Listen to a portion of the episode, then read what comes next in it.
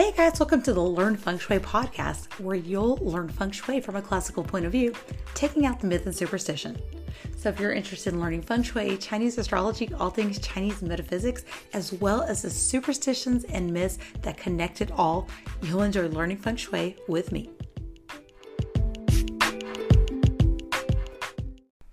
Hey guys, let's focus on health for today's episode.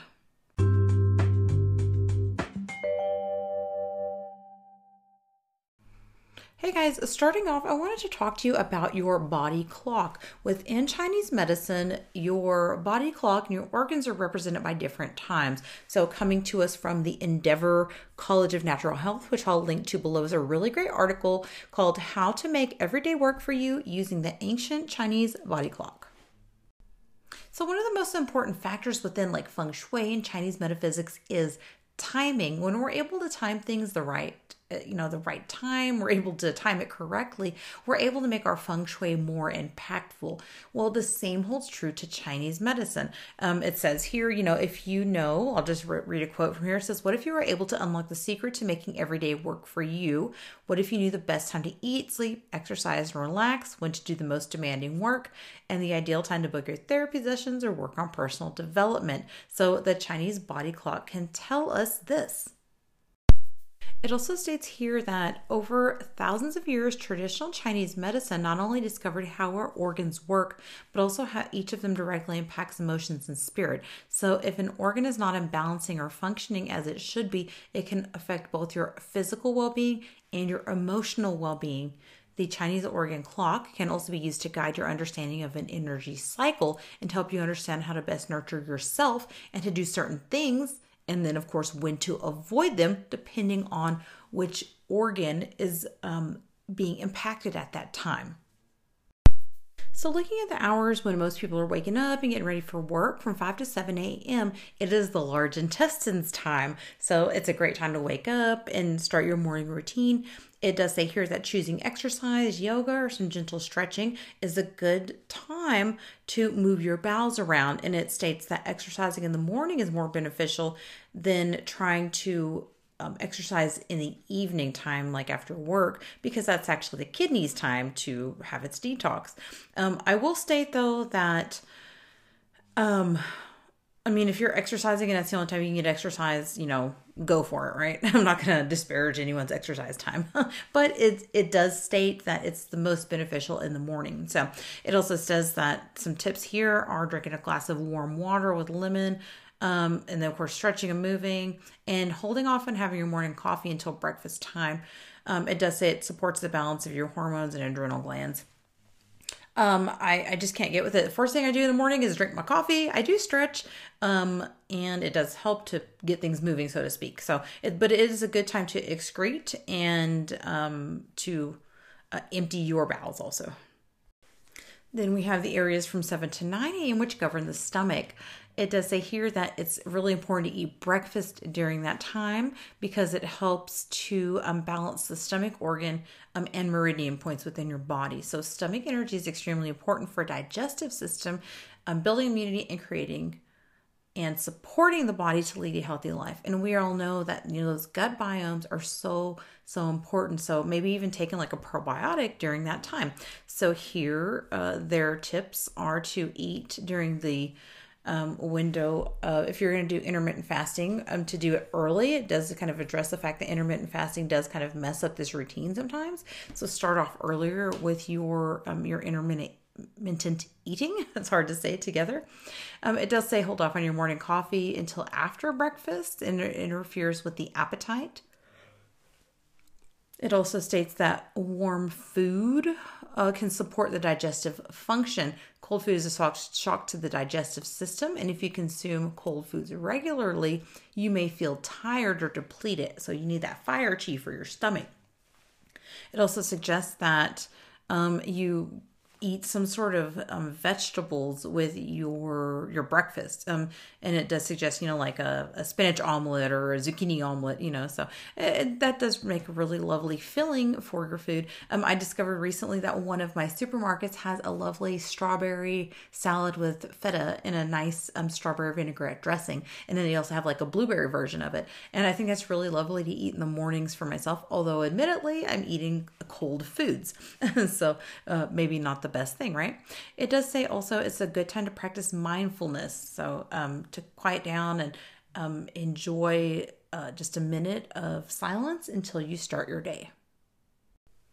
From 9 to 11 a.m., that is the time that governs the spleen. So I had to look this up because I was honestly, I was like, what is this? What's the spleen? So the spleen's a fist sized organ in your upper left side of your abdo- abdomen, abdomen, abdo- abdomen. It's next to your stomach and behind your ribs.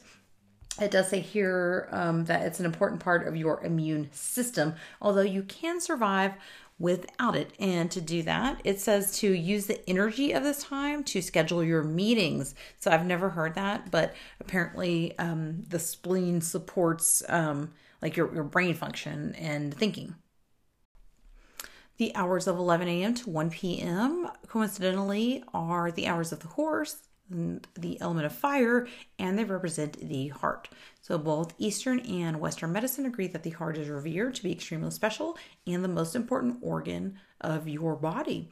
Traditional Chinese medicine believes that the heart is responsible for holding on to our memories, which is why news of heart transplant recipients and suddenly acquiring the memory or skills um, of that donor is understood and often expected and accepted. So, tips for the heart time this time is powerful and extremely supportive of creativity and activities that bring you happiness. Remember, fire represents spirituality, passion, and happiness. So, use this time for brainstorming, trying out artistic endeavors, or activities that embody love and joy. And I would also think to meditate on some sort of gratitude would be a really good activity for that time. So 1 to 3 p.m. it governs the small intestines. This is the period of time when the energy of the day begins to slow down and become more yin. It says we link the second half of the, of the day leading up to the evening time or to a yin energy in Chinese medicine, which is all about rest, rejuvenation, and slowing down. It's a great time to schedule lunch. And of course, you know, let's try to eat healthy and we're all struggling with that, right? If possible, their tips say to schedule a nap during this time. Yeah, I wish, right? Um, or to take a small meditation break. So it might be something you can do during your um, lunchtime or you know during that downtime you have for just a second. Um, take some deep breaths. I, I that also helps support your organs and to help de-stress you for the um, more yin or more inactive part of your day. The hours of 3 to 5 p.m. represent the bladder, so it's a really good time to do things like um, flushing your your bladder. It also states here that um, the ancient body clocks um, kind of make us, you know, hit a wall with that uh, wanting to, you know, have a snack or eat something, you know, junk. So this is the time we kind of associate with that. It does say that it's better for scheduling tasks that require less brain power, like grocery shopping, just, you know, that sort of um, admin type work that we don't have to put a lot of thought into because our brains are starting to go into that yin state. Um, it does say you know to do the minimal brain power activities. And again as i mentioned it's a really good time to um, maybe do like a detox tea for your your kidneys or your bladder. Um, the kidneys next on the clock. So let's move along to some detox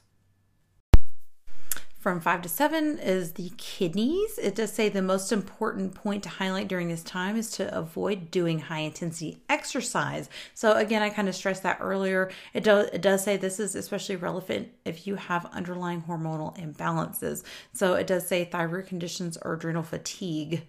Um, are included in that. The late afternoon or evening time is best dedicated to unwinding and relaxing, and the balance of well being in your body is best left to exercising in the morning. So, if you enjoy movement as a way to unwind, some gentle um, stretching, or um, maybe not like a vinyasa f- yoga flow, but a, um, a really light, uh, deep stretching with deep breathing, um, as opposed to you know sweating and doing that flow. Oh, so along with the detox, um, yeah, doing some detox teas or something, and flushing out your your kidneys or your organs is a good time uh, to do that before you go to bed. Um, so yeah, do it during this time. So according to the body clock, from 7 to 9 p.m. represents the hour that can support your pericardium system. So this is actually a membrane or like a sac that surrounds your heart and helps hold your heart into place and make sure it is working properly. So it does say here a pericardium time is the best time to spend relaxing with your loved ones uh, from 7 to 9 p.m. You know, it's a time we're kind of unwinding, um, shut your work down, you know, kind of, um, you know, some things like that that can help you relax. Um, the tips here just say kind of get into some comfy clothes, you know, um, send signal to your brain that the end of the workday is done. Um, it does say lay on your back with your legs up on the wall for a few minutes can be a way to relax your nervous system. And it actually helps really uh, well with lower back pain. So, there's that. 9 to 11 p.m. represents the triple heater. So this isn't necessarily an organ. So the triple heater, triple burner, or the triple um, energizer, sometimes it's called, is actually uh, represents the three um, sectors of your your dot your um, like your torso and so it can represent like the upper part represents one part of the heater so that would include like your heart um, and the middle part would represent like your stomach, you know. So it's more about the flow of energy than it is about the organ, because of course there's not like an organ. Um, so here it says, now it's time to tuck yourself into bed. Your bed's your sanctuary. You know, it's a time where you need to be mindful, switch on that do not disturb. Um, it also says that practicing gratitude as part of your nighttime routine can be very helpful. Um, an oil diffuser with some different essential oils can help support your. So it's really a time to relax. The hours of 11 to 1 a.m. is very important for your gallbladder, and I've heard this before that's important for you to sleep to support your gallbladder function during that time. In Chinese medicine, the gallbladder organ is related to decision making. So, if you're having difficulty making a decision in life, you may be struggling to sleep during this time. And so, that actually goes for any of the times that I've mentioned um, previously. So, you know, if you have time, if you have trouble sleeping during a certain time, or if you find yourself waking up during a certain time, let's let's focus on what that could mean or what organ can be represented. Because now's the time that we should be sleeping. You know, 11 p.m. Um, it does say here for our gallbladder, we want to um, practice our decision making to support the gallbladder. So, uh, in uh, again, acupuncture can be very helpful too. So now we want to look at if we're waking up at any time during the night. Um, and this is particularly if you have trouble sleeping or you can't get back to sleep. Um, you know, I think just going, getting up and going to the restroom is fine if you're able to fall right back to sleep. But the liver from 1 to 3 a.m., if you're waking up during this time, pay attention to your liver. The liver plays an important role at detoxifying our body. But remember, just like I mentioned earlier, um, on a previous episode um, on the monthly energies that the wood element does represent our liver, which is linked also to aggression or anger. So it does say, you know, if you're waking up during this time, it could indicate that something's out of balance with your liver. Maybe it's overloaded, or it's an indication you may have an unhealthy diet or can be consuming excess alcohol. It does say um, your nervous system is stuck in a state of fight or flight. So it could also almost be like that adrenal gland um, pushing, um, you know, that adrenaline through your your liver, your kidneys, everything that can that can mess some things up. So deep sleep during this time is very crucial. So you should be in that state of um, deep sleep. If you're experiencing a lot of stress, you could be waking up during this time. Um, so just some stress reducing activities are very highly recommended as well as reducing your alcohol intake. 3 to 5 a.m. is the lungs. So if you're waking up during this time, it may indicate that you have an imbalance of, in your lung energy. Grief and sadness are emotions that are linked to our lungs. Um, it's also the element of metal. So, considering whether you are feeling any emotions, stress, or tension, and it may be blocking your ability to take deep breaths, So um, again, that deep breathing is so crucial and important to our our body systems and our body functions. Doing deep breathing um, also helps reduce that fight or flight, that adrenal you know fatigue we, we can experience. So deep breathing really is what I say. Um, they recommend that having a notebook or a pen on the side of your bed um, to remember your dreams, especially if you're waking up during that time and you're, you know, or you're waking up with certain dreams. So definitely some deep um, abd- abdominal breathing. So we want to make sure you're breathing in through your nose completely, filling your your lungs, your stomach, everything up. So your stomach's like pooching out and breathing out completely where all the air is out and you know do that a few times and it really does help reduce the stress levels um, and it helps um, support and take away some of that fight or flight or that adrenal fatigue we may be experiencing and here's just two little things you can do for your health as far as feng shui goes. One of the ones is you can actually use the yearly flying star number four. I've talked about this a little bit before. You can use that, activate that, place some plants that sit in water, and you can place that in the southeast for the year. It does have that flying star number four.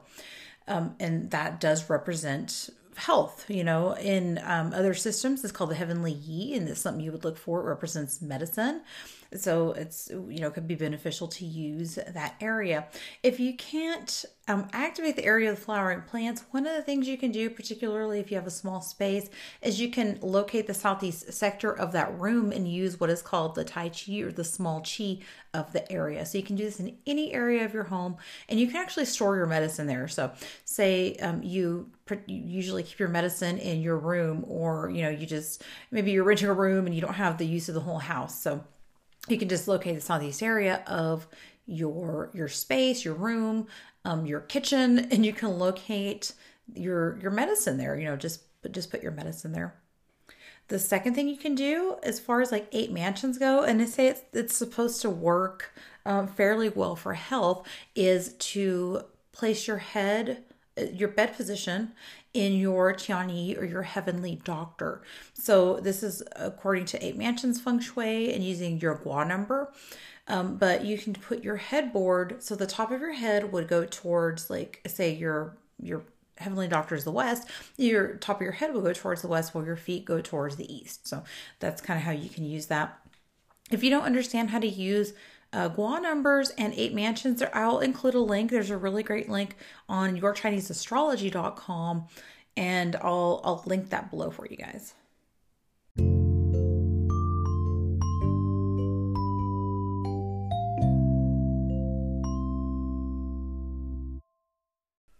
For today's Folklore Friday, let's do folklore about the rabbit. It's no doubt that our ancient ancestors were in love with the night sky. There's so many legends and stories that come from the different constellations. So the moon is no different in this. You can quite literally, during certain times of the year, see what looks like a rabbit stirring a mortar and pestle on the moon. Um, so this usually occurs during the autumn festivals where they have like the moon cakes. They celebrate the harvest moon um, because it is the time of the year where the moon is visible in a way that it looks like a rabbit is in the or on the moon in the shape of the craters in the moon. So if you Google this, you can literally see it. So today I wanted to look at some of the cultural differences and some of the different stories about how the rabbit ended up on the moon.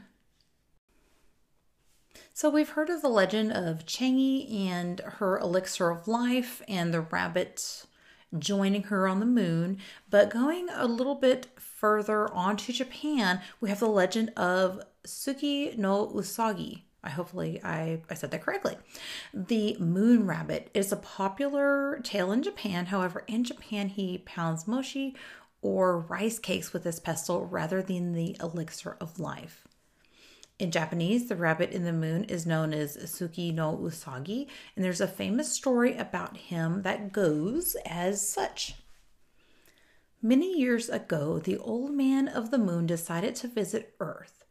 He disguised himself as a beggar and asked the fox, the monkey, and the rabbit for some food. The monkey climbed a tree and brought him some fruit. The fox went to the stream and caught him a fish. But the rabbit had nothing to offer him but some grass. So he asked the beggar to build a fire. After the beggar built a fire, the rabbit jumped into it himself and offered himself as a meal for the beggar to eat.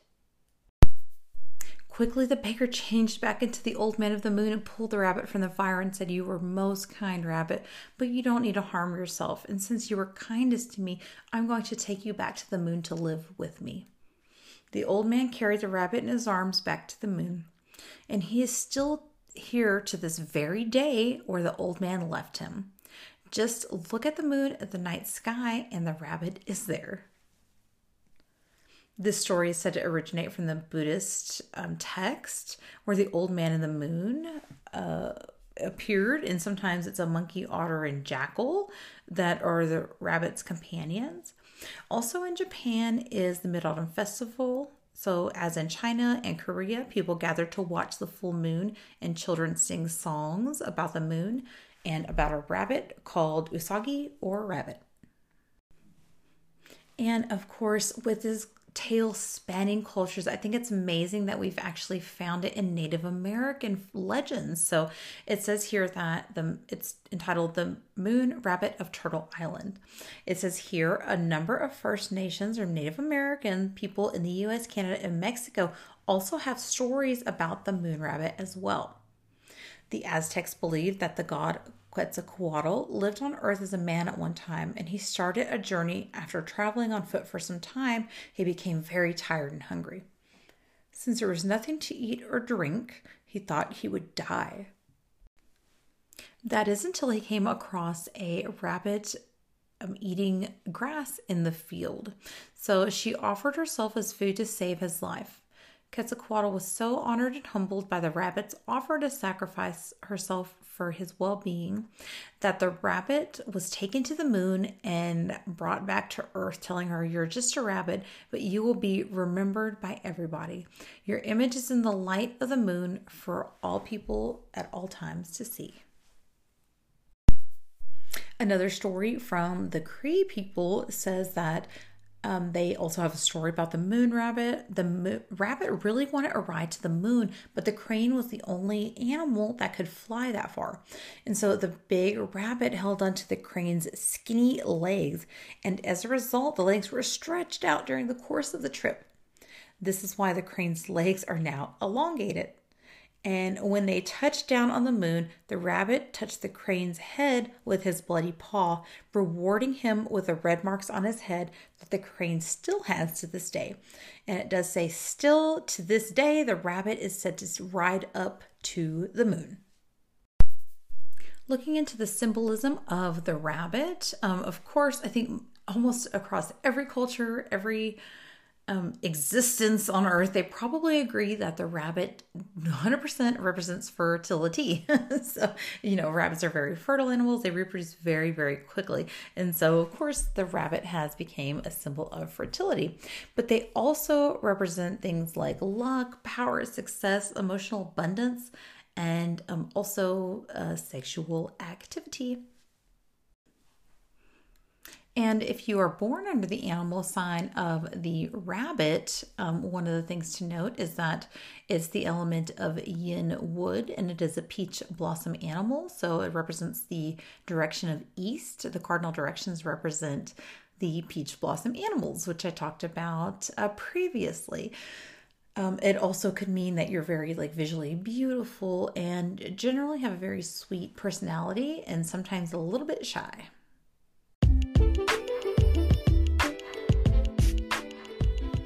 For a free energy mapping of your floor plan, please check the link in the show notes. To support today's podcast, go to learnfengshui.com, sign up for emails, leave a review, and share with your family and friends.